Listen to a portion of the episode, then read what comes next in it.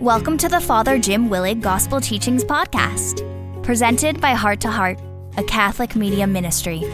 Father Jim was a well known and much loved diocesan priest from Cincinnati, Ohio. Inspired by God's Word, for many years, Father Jim presented a weekly Bible study on the Sunday Gospels. In 2001, Father Jim went home to the Lord after a battle with cancer, but his recordings and teachings live on to inspire thousands. First, we hear from Father Jim's good friend, Jesuit priest Father Michael Sparrow, who opens this podcast by proclaiming the gospel reading. Then, Father Jim's illuminating gospel teaching follows. A reading from the Holy Gospel according to Matthew. The Pharisees went off and plotted how they might entrap Jesus in speech. They sent their disciples to him with the Herodians, saying, Teacher, we know that you are a truthful man, and that you teach the way of God in accordance with the truth. And you are not concerned with anyone's opinion, for you do not regard a person's status. Uh, tell us then, uh, what is your opinion? Is it lawful to pay the census tax to Caesar or not? Knowing their malice, Jesus said, Why are you testing me, you hypocrites? Show me the coin that pays the census tax. Then they handed him the Roman coin. He said to them, Whose image is this? And whose inscription? They replied, Caesar's. At that he said to them, Then repay to Caesar what belongs to Caesar, and to God what belongs to God.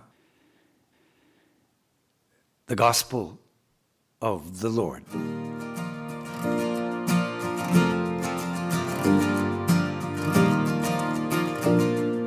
So, what does it mean to give to Caesar what is Caesar's? Well, of course, I like to talk about that. Someone once said there are two things that you cannot avoid in life death and taxes. I'd like to add a third. There are three inevitable realities death, taxes, and dealing with difficult people. And that's what Jesus is really dealing with here. Talking about taxes, he's really dealing with difficult people. There's a wonderful lesson for us today. The gospel begins with Matthew setting the stage like a wonderful writer and almost playwright. He tells us that the Pharisees went off and began to plot how they might trap Jesus in speech. Matthew wants us to understand from the start the evil intention of the question, the source of where it's coming from. It wasn't about their sincere searching for wisdom or truth, but rather searching for a trap for Jesus. And so we're told then as the story or the plot unfolds that they sent their disciples accompanied by Herodian sympathizers. Now, this is an odd linking of two groups of people.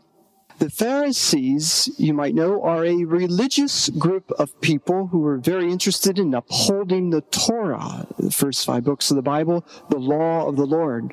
On the other hand, the Herodians were a political group of people interested in supporting the reign of Herod Antipas in Galilee who was in jurisdiction by the power of Rome.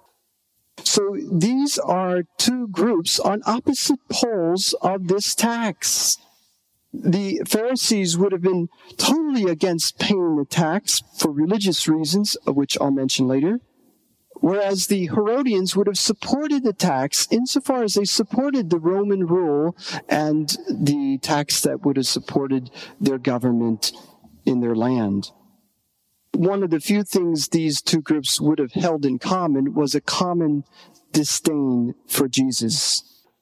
And they begin by saying, Teacher, as they approach Jesus, Teacher, we know you are a truthful man and teach God's ways sincerely. You court no one's favor and do not act out of human respect.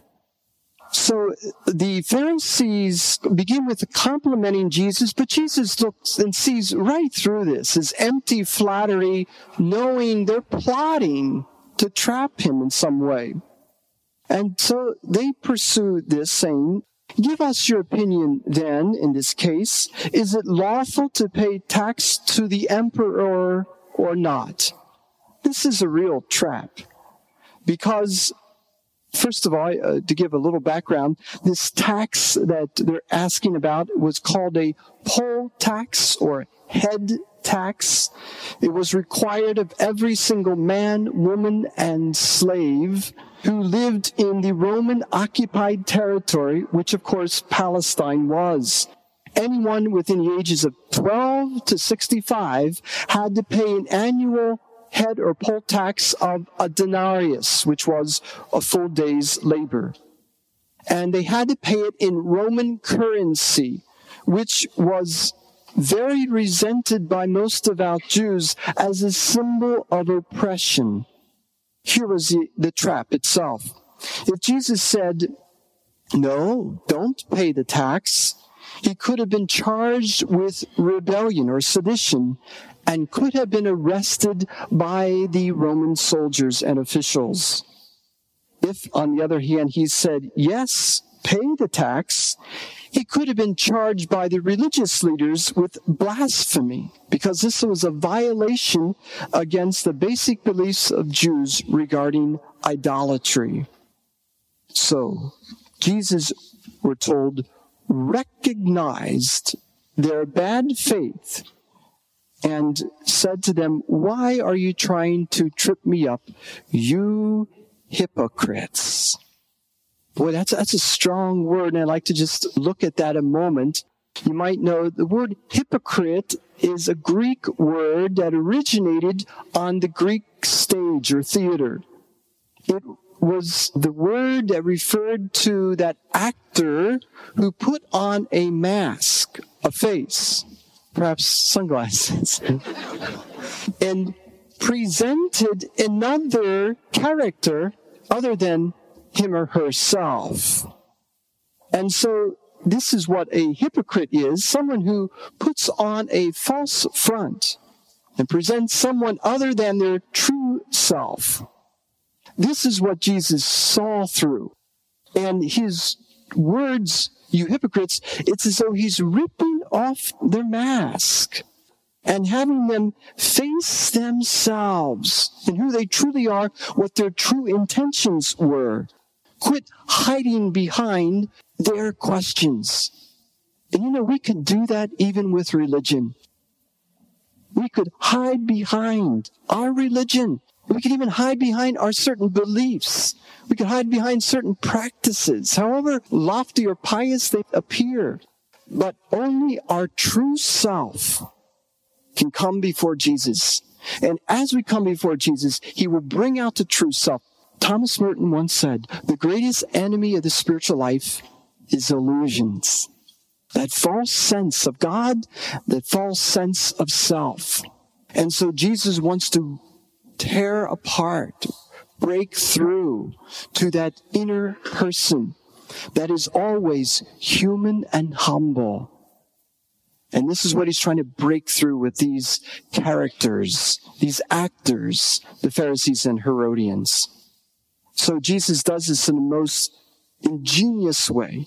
He says, show me the coin used for the tax. And then they handed him a small Roman coin.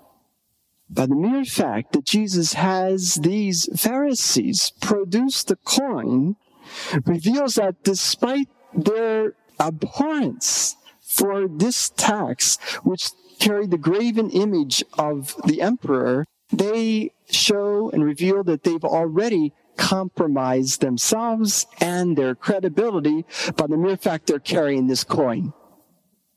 Jesus didn't have it. He's trying to bring out their true self and the duplicity, if you will, of their own selves. So while they intended to lay a trap for Jesus, they walked into a trap themselves. Jesus then takes the point further and asks them, Whose head is this? And whose inscription? The question was so simple, but it's to make a point that's more profound. They say, Caesar's. At the time of Jesus, in fact, the denarius that we speak of that was used for this poll tax bore the image of the emperor Tiberius, who ruled between 14 and 37 AD, or CE as it's sometimes referred to as a common error. And the inscription on this coin read, and I quote, Tiberius Caesar, august son of the divine Augustus, high priest. You understand that this reference to the emperor's divinity was considered blasphemy to the Jews, for only one was divine. And the very first and greatest commandment is that thou shalt have no other gods before me. So the fact that this coin possessed the image of a false God and was given to pay tribute to him was such a point of consternation and tension with Jews. Then Jesus responds to their question, should we pay this tax or not, by using, uh, if you will, sidestepping the question. He says, give to Caesar what is Caesar's, thereby avoiding the trap of either supporting or resisting the Roman government.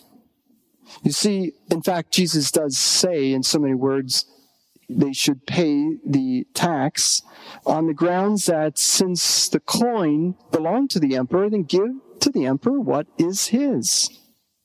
At the same time, Jesus takes the question and turns it to a more important matter, moving beyond political issues to a more important spiritual matter when he says, Give to God what is God's.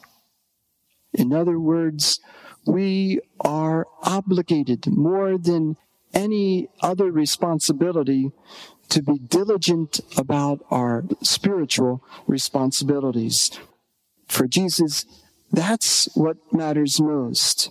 It is a spirituality that encompasses all of politics and all of economics.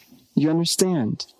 It goes far above and beyond what our civic responsibility might be and takes it to eternity, all encompassing, pervading. Giving to God what is God's, what does that leave out? Now, I want to add that sometimes this text, give to Caesar what is Caesar's and give to God what is God's, is misinterpreted. Often it's used to support one's personal belief about church and state. Some people refer to it as an argument adhering to the separation of church and state. Other people refer to it indicating our personal civic or political responsibilities. But clearly, in this strict context, Jesus is not supporting any kind of political philosophy. He is addressing an overall spirituality that encompasses all of life. So the question I would like for us to address is just that most important spiritual matter. What belongs to God? How can we give to God what is God's?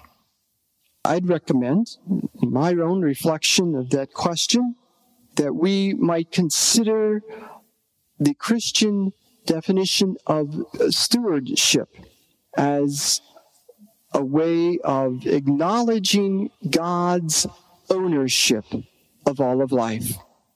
A steward, I might begin by defining, is a person who manages the affairs of a household or business for their owner.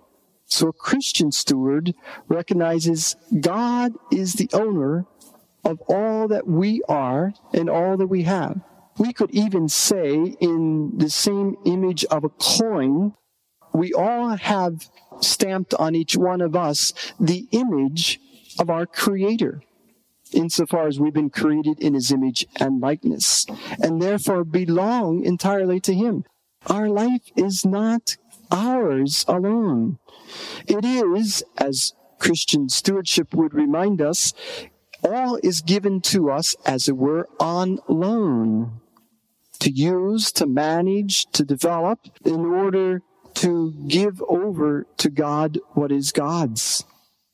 So, how can we see all that we are and all that we have in terms of Christian stewardship or giving to God what is God's? I like to give a little history of how Jesus and his Jewish people saw this very, very important point of spirituality. Israel recognized God's ownership and practiced stewardship by giving to God the first fruits of their harvest or the first and best lamb of their flock. Once they worked beyond the herding of the sheep or cultivating the land into other jobs in labor, then they developed the great tradition of tithing, in which they gave to God 10% of their income off the top. They gave to God their first and their best, not just the leftovers. I like to take that word leftovers because many of us so often serve God leftovers. Insofar as we give to God what's left over in our day, in our time, with our schedule. After we've done everything we thought we have needed to do or wanted to do, then we give God some of our leftover time and energy. We give to God oftentimes what is left over once we've spent what's in our wallet or purse on all paying all the bills and doing all the things or buying all the things that we wanted. And I would recommend rather than give to God leftovers, we should give everything over to Him and see how God goes over in allocating, budgeting, if you will, all of these areas of our life. Let me give this example to help bring the point home. It was a time when I was at St. Clare's Church in College Hill, and we were looking at the question of stewardship. And I was very impressed with our neighboring parish of the College Hill Presbyterian Church. So I went next door to our brothers and spoke to their business manager and he taught me a lesson I have never forgotten. He said, You know, so many of us are asking the wrong question. We should not ask myself how much of my time or my money do I give to God. Rather, the question to be raised is how much of God's time and God's money should I give to Him, to my family, to my responsibilities, and all that God has given to me? Clearly, giving to our families is the primary way of giving to God. Giving to others that we're responsible for is a way of giving to God. But that we allow God to lead the way and not to presume too much. My suggestion for asking and addressing this difficult question of giving to God what is God's. You know, it's easy, as I say, to give to Caesar what Caesar's because the IRS is going to come around and tell us what we owe them. But God doesn't. Except if we're listening, my suggestion is in the biblical tradition, we are invited, like the chosen people of old, to tithe all that we are giving 10% of our time, which usually is far more precious than money for many of us, our treasure and our talent, all that we are, all that we have. How do we give to God 10% of all that we have and all that we are? I think it's very difficult to tithe but it is a way of not taking off the bottom, but taking off the top, the first fruits, not the last leftovers. And I would suggest this little exercise. I would guess that most of us will never write a book about ourselves, except for our checkbook and our appointment book. And if you look into these books, they reveal an awful lot about ourselves. Let's first take our checkbook. Imagine this. I recommend it to you. Opening your checkbook, looking at your reserve, your income, and asking God to help you to budget your money according to His wisdom and given your responsibilities in life. Imagine even as that is like a pie, you know, different pieces, there's only so much to go around. Imagine then giving to God a blank check and asking Him to fill in the amount that He would want you to give to your parish church, to your favorite charity. Imagine what would happen. Can you imagine people doing that? A good guide, what I believe the Lord has led me and many others to try to do, is to give 5% of your income to your church, family, community, and 5% of your income to your favorite charity. And I called you to more than contributions. I called you to commitment, to giving to God where you believe God is calling you to give. For many of us, it's first to get ourselves out of debt. I was alarmed when somebody who is familiar with banking said how many people today are in debt. Was something like half the people, I'm not talking about just mortgage debt, but I'm talking primarily credit card debt. It's enormous. And that would God want us there? Have we overspent our budget? I believe God's calling us to a simpler lifestyle. Or as you've heard it said, live more simply that others could simply live. And our government is the worst example. We so overspend. We don't have it to spend. And so I think lots of things would be called into question when we hand over our finances and ask God to be our financial advisor. I think this gospel invites us to do that. Give to God what is God's. And our treasure is one of those gifts of God. But not just our treasure. I don't want to just limit our attention to the financial matters. Even more, I would encourage us to look at our time. Look at your appointment book or calendar and ask God to help you budget your time, especially in terms of priority. What matters most? What comes first? I believe God may rearrange much of our time. Not a lot of our time is not free to juggle, but many of us, I think, overspend, overextend ourselves. And we're never meant to go there, to do that. Perhaps we're drawing too much on reserves that are not there, and God never wanted it. We have to be very prudential if you will, about how God is advising us to allocate our time and energy, giving to our family quality time and to ourselves. Unless we give some precious time to ourselves for our own mental and physical and spiritual health, we will be no good for anybody else and I commit this error. I sat yesterday because I was falling a little behind in this presentation. I gave up time of going to exercise.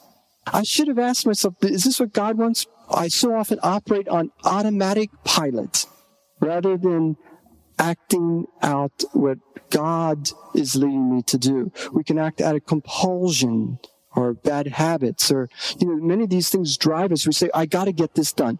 Well, who's speaking that? Who's saying you gotta? Is God saying you gotta do this, do that? I'm just raising a question for us to ask ourselves. I think all of this is what this gospel seems to call for. And what about our talent? What is the talent that needs to be nurtured and developed, needs to be honored and shared? What is this mission that has to go beyond my little world of just my family. I really believe the greatest problem that I face myself is I get so caught up in my little world because we have all we can handle, right? But do we forget about the greater matters of justice that involve the wider, bigger world? What about foreign missions? What about people who are poor in our community? What about others, the, the neglected ones, even among our relatives who don't hear from us or see us so often? Where is God leading us?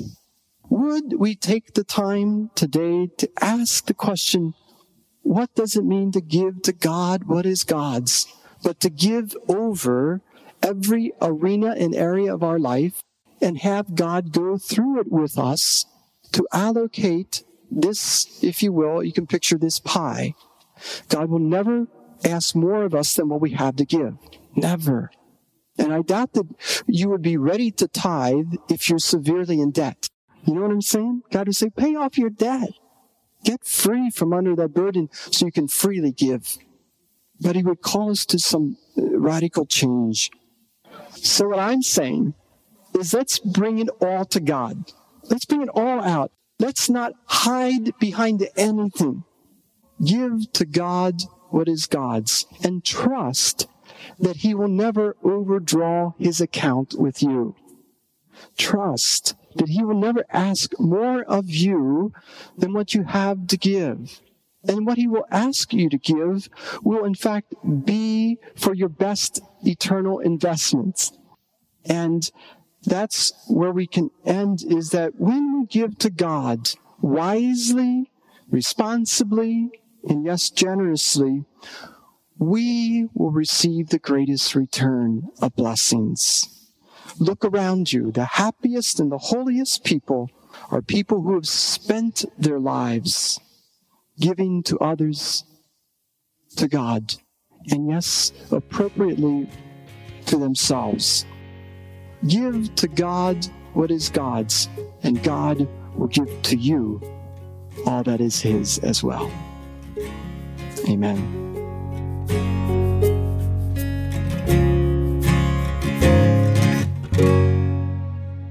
Thank you for listening to Father Jim's gospel teaching. We hope you have been inspired and will subscribe to this weekly podcast and share it with your family and friends. The mission of Heart to Heart is to proclaim the good news of God's Son, Jesus, to the entire world. For more inspirational teachings by Father Jim and Father Michael, visit our website, www.htoh.us. May God bless your heart and the hearts of all your loved ones.